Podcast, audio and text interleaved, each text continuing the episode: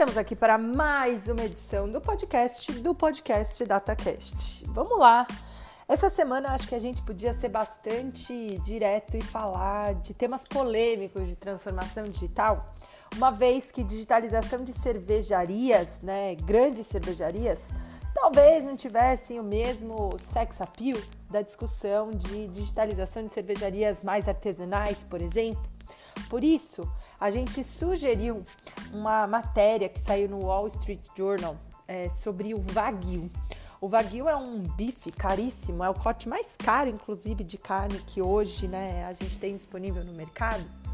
E ele representa uma tradição milenar, muito semelhante à cerveja, por exemplo. Então a gente acha que esse pode ser um bom case para começar explorando né, o porquê e explorar esses meandros da digitalização de tradições. Eu consigo compreender a dificuldade né, que é a gente abrir o coração, a cabeça e a alma para digitalizar, coletar dados é, dessas cervejarias artesanais. E no no material sugerido sobre o Wagyu, ele compara duas abordagens, né? Uma japonesa e a outra australiana. A japonesa mantendo tradição, sem qualquer tipo de vontade de digitalizar, e a australiana já muito mais imbuída né, dessa vontade de inovar, de coletar dados, de orientar essa produção né, para uma transformação digital possível.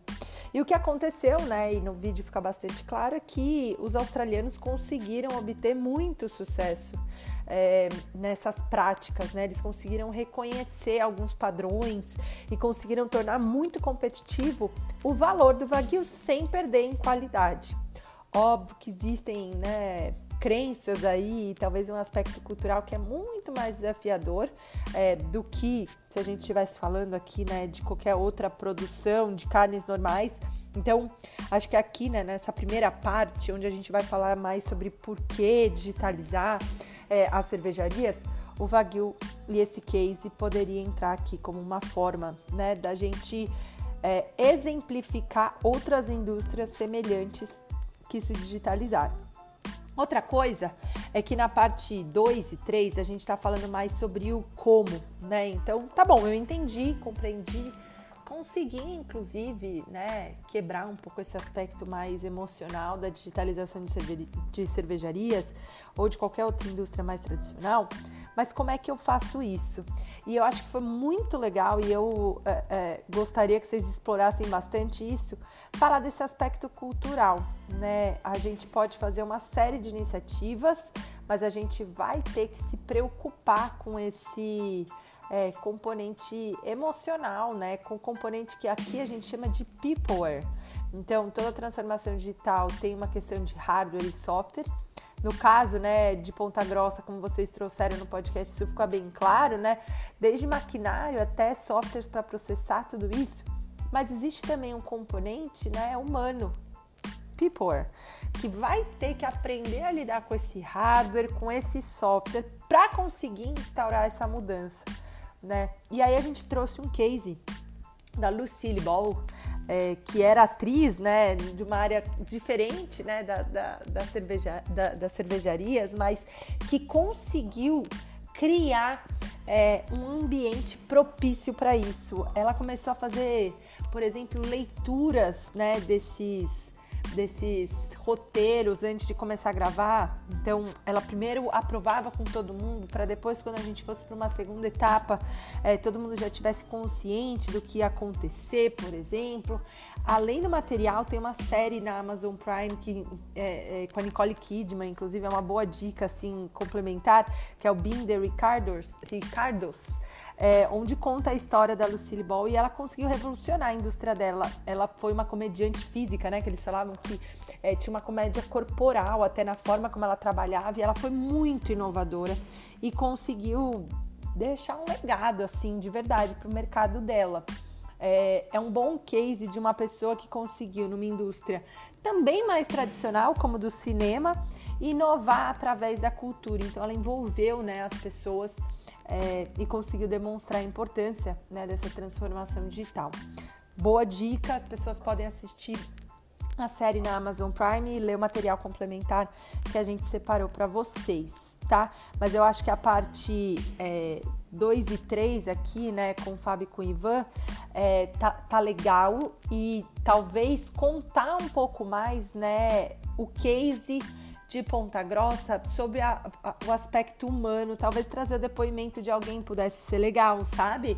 É, então, sei lá, se tiver alguém que está encabeçando que é de Ponta Grossa na linha de fábrica mesmo, né, na linha de frente, talvez chamar para conversar e colocar um pedacinho, talvez pudesse ficar bem legal no podcast, mostrando, né, não só pela fala do Ivan e do Fábio, mas também por quem está participando, sabe, dessa revolução como parte integrante tá? E aí uma terceira dica é, para as partes 4, 5 e 6, onde a gente compreende que é o, o que, né? Então a gente entendeu por que na parte 1, na 2 e na 3 aqui o como, né? E tá bom, mas como é que faz isso? E no final a gente está tentando olhar para o que, né? Para essas consequências. E eu acho que foi muito legal é, a gente colocar de uma forma leve, como tá no roteiro já, tá? é, essa discussão entre negócios e TI, sabe? Porque esse talvez seja o grande dilema. A gente está com temas cada vez mais complexos, com tecnologias cada vez mais novas e a gente está tendo que construir isso com todo mundo. Então, todo mundo vai ter que aprender é, o que, que é algoritmos, por exemplo, o que, que é inteligência artificial, que são dados. A própria iniciativa né, do DataCast é uma tentativa de fazer isso também, né? De conseguir disseminar conhecimento complexo por aí tornar ele mais palatável. E aí a gente separou um case bem popular aqui para o Brasil, que é o case da Anitta.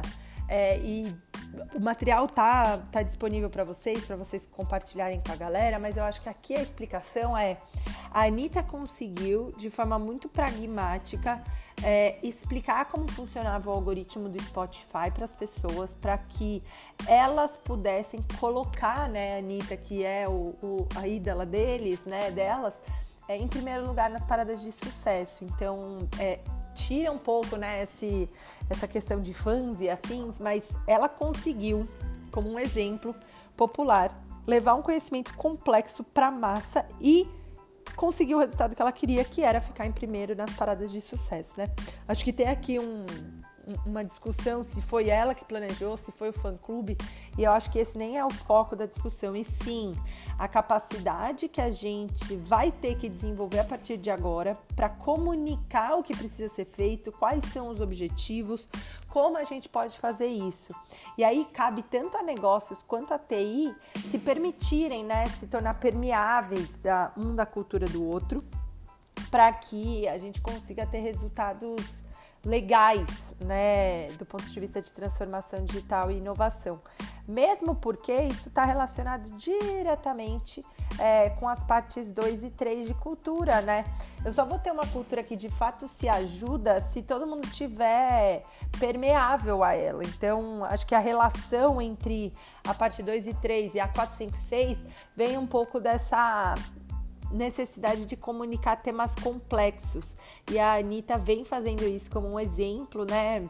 Forte de narrativa, de explicação, inclusive temas políticos, até que a gente nem precisa entrar, mas ela conseguiu fazer uma galera entender o algoritmo do Spotify. Como é que a gente pode aprender, né, aqui com a Anitta, para fazer essas divulgações, para fazer essas comunicações de temas complexos de um jeito mais efetivo, mais claro para as pessoas. E de novo eu reforçaria aqui o DataCast, por exemplo, é um exemplo bem sucedido disso, né? Que a gente não faz o podcast simplesmente porque a gente gosta, e sim porque é necessário. Todo mundo vai ter que compreender o que está acontecendo, por que está acontecendo, para que a gente consiga alcançar os nossos objetivos, para que a gente consiga né, colher frutos dessa transformação digital.